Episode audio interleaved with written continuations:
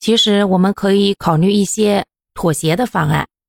如果真的没办法把孩子一直带在身边，可以试一试下面这两种方案。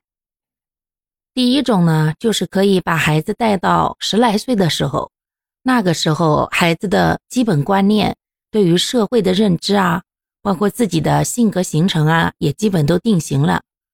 那样的话就不太容易出问题。同时呢，亲子关系的建立也在十来岁之前呢都已经建立好了，他就天然会跟父母有一种亲切感。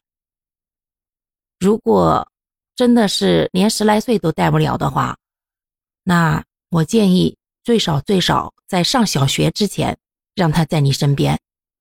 可能我们会难一些，毕竟那几年的话还要带孩子，然后还有一堆的家务，孩子越小事儿越多，那样钱挣的少，还要受很多的冤枉气。可是想一想，当初把他生下来的时候。不就是希望他能过得更好吗？忍过了那几年，以后有几十年属于自己的时间呢。